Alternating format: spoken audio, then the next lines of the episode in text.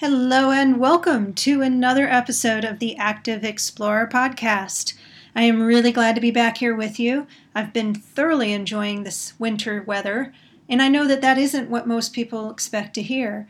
But for me, it's very important to stay active all year, including the winter, so I don't let the cold temperatures get me down. However, that does take some creativity as I'm sure that many of you have already realized that sometimes you're limited by snow, ice, and of course the cold temperatures aren't exactly hospitable. I know that I have a really hard time digging myself out of under the covers and going out into freezing weather some days. It is said that the there is no weather that's too cold, there's only the wrong clothes, and I do believe that that is part of it. You have to be geared up, and that's what we're going to talk about today are what are the things you can do what kind of gear makes this easier? So that's where I'm going to jump off to. First, one of the activities that you will know has been very important to me this year is running. I ran the first half marathon. I was super excited about that. And yet, running in the winter has some inherent hazards to it. One, because of the, the cold and the effects it has on your lungs and throat. It's pretty shocking to the system. And if you have asthma, it tends to aggravate that. Additionally, you need to balance your temperature well. In other words, if you bundle up so that you're comfortable walking out the door, by the time you've been running for about five minutes, you're miserably hot and starting to sweat under those clothes. So it's very important to A, head out the door a little bit cool or cold. Some people say just head out the door, freezing your butt off for the first five minutes, and then after that, you're going to feel comfortable while you're running. The other thing that I really depend on are my Kahtoola microspikes, or actually they're in the nano spike model.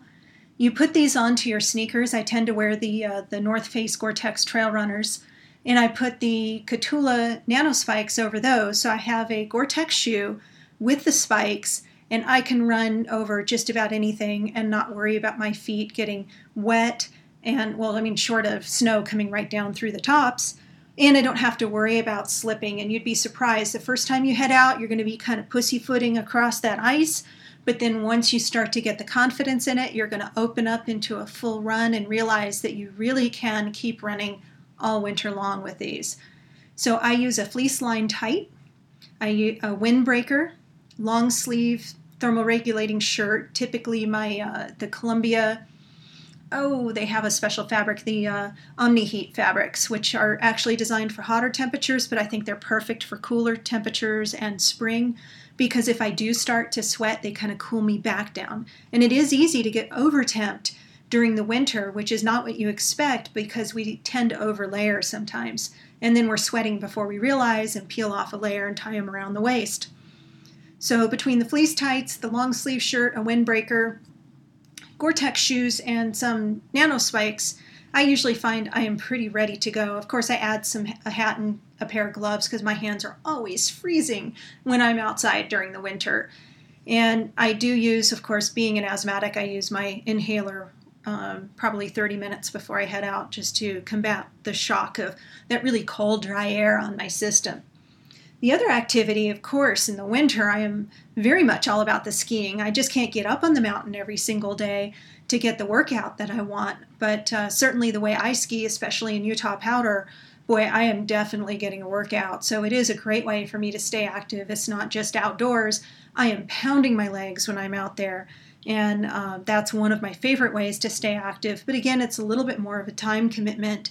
Gear for skiing, if you're a skier, pretty obvious stuff there. You have your usual ski gear, doing it in layers though, so you can drop that mid layer if you want to. You start getting too hot if you're really exerting yourself. And I typically take a face mask again to kind of warm the breath going in, so I'm not um, breathing in this sub zero, not well, sub freezing, uh, cold, dry air that really aggravates my throat. Another activity that I've taken up this winter is snowshoeing again, you know, back out in the snow, I do love to be on skis, but boy, it just feels a little bit more like hiking. It's very quiet. And I look forward to adding some backcountry skiing in some of those same areas where I snowshoe now. I do have the gear, but I want to be safe and get into some of the Avi courses first before I head out into the backcountry. So I do grab some uh, um, snowshoes. Typically, I just rent them from REI If you're here in Salt Lake City, I think the university also rents them, and perhaps another couple of uh, areas that you can pick those up. Just check the local outdoor shops or invest in a few pair yourself. I also got a chance to ride a fat bike this winter, and that was a hoot. I mean, I really thought that going into winter with snow and ice out on all the trails, that mountain biking was out, and I had seen pictures of the fat bikes. They're even before I moved to Utah, I had seen them, and they're kind of freaky looking. They look like these big fat round tires, like some like a kitty tire, and um, and yet once you get on them, they just roll over the uh, piles of ice and snow. They're a real hoot. I got to do about an eight mile ride on one. The one that I was on was the uh, was made by Scott Bikes, and I think it was their um, Big Jon uh, model that I rode. And they also have one. I think it's called Big Ed or something. You can check their site. They have two different models. I had a chance to check out the other one. I rode the Big Jon, and it was a lot of fun. You, again, this is something I don't think Scott has uh, renters rental outlets, but other brands make fat bikes, so definitely check out local bike shops and see if they have fight, fat bikes to rent. Otherwise, purchasing, of course, that's a big commitment. You're in them for at least sixteen hundred bucks or so. They're not a cheap bike, but uh, really worth doing, even if it's just for a day. Go get yourself a fat bike and get out on the trails if you usually like to get out biking the other times of the year. And again, great workout. So, good way to stay active this winter and I'm still um, hiking. Again, back to the spikes, only I use a more aggressive spike when I'm hike- hiking during the winter. I typically go for something like a micro spike, or um, there's another step up that Kahtoola makes. Also, uh, Hillsound makes some really good spikes. There's several different brands out there. I have tested most of them. I definitely go for the spike models instead of the curly Q um, wire that's spiraled around the rubber that goes under your foot. That's okay if you're just like walking on a sidewalk in town. You want to be careful careful going over a patch of thin ice or something like that. But for running or if you're going to be out hiking in deeper snow or rockier terrain, you definitely need the aggression of something that's either a nano or a micro spike or even more aggressive. And again, once I put these on, I'm like, where have they been all my life? I couldn't believe that I hadn't bought them sooner. Uh, they are one of the gear, pieces of gear during the winter that I am using uh, several times a week. So, really worth the investment to get yourself a set of spikes and then stay out there on your favorite trails. I know that at least around the Salt Lake City area, a lot of my favorite trails are still being hiked regularly by people, just typically they have spikes on. And again, layer up. I typically, if I'm hiking, I put on a pair of uh, a base layer and then I put a thin hiking pant on over the top of my base layer. That kind of gives me a little bit more of a windbreaker effect. And then I do a mid layer on top of my base and a puffy because I'm not moving as much as I am with the running. So I have to have a bit of a heavier layer. Of course, hat, gloves, um, sometimes a scarf as well, just you know, really bundling up take a pack with you. That way you can grab those things and if you do start to overtemp, shove it in your pack. I have seen that um, a few brands are now putting out some winter packs. I have one from Osprey, which I mostly use for um, skiing, and that's their Kode line. They've got some new stuff coming out too that I saw at Outdoor Retailer, and they're coming out with the Kresta and another men's model, but it's men and women specific ski packs. And also, you can get from Hydrapak, which is the maker of the bladder, they have two kits and they're insulated, and they also have a uh, cover over the bite valve that keeps that valve from freezing in between drinks.